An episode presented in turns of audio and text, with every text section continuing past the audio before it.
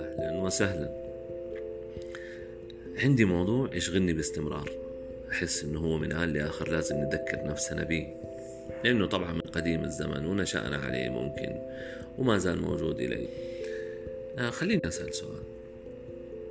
قديش قدرتنا إنه إحنا نحكم على الآخرين؟ كل الآخرين. لا وطوال الوقت. وإحنا واقفين وإحنا جالسين وإحنا في المطاعم والأسواق والمقاهي والمطارات.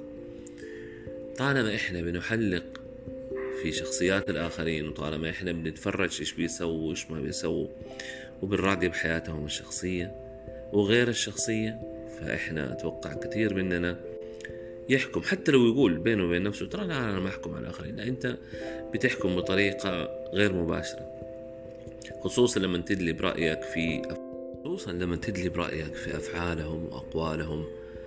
والموضوع مو مرة واحدة لا الموضوع باستمرار. ومركز وتارك حياتك ومركز داخل حيوات الناس الآخرين. فأنت أحد هؤلاء الحكام. وأنا كذلك إذا كنت أفعل نفس أفعالك. معليش خلونا نسأل نفسنا سؤال. من نحن؟ مين إحنا؟ هل إحنا أوصياء الله على خلقه؟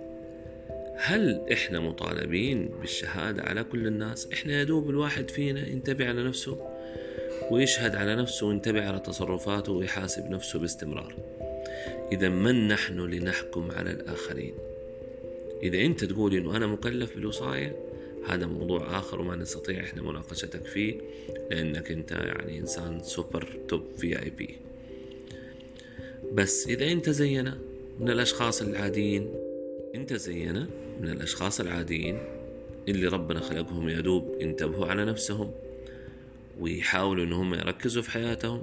فتعال معلش أقول لك لازم نركز في حياتنا إحنا بس. ونبغى تبى تحكم احكم على نفسك ويا دوب ويا دوب كمان تستطيع إنك أنت تحكم على نفسك.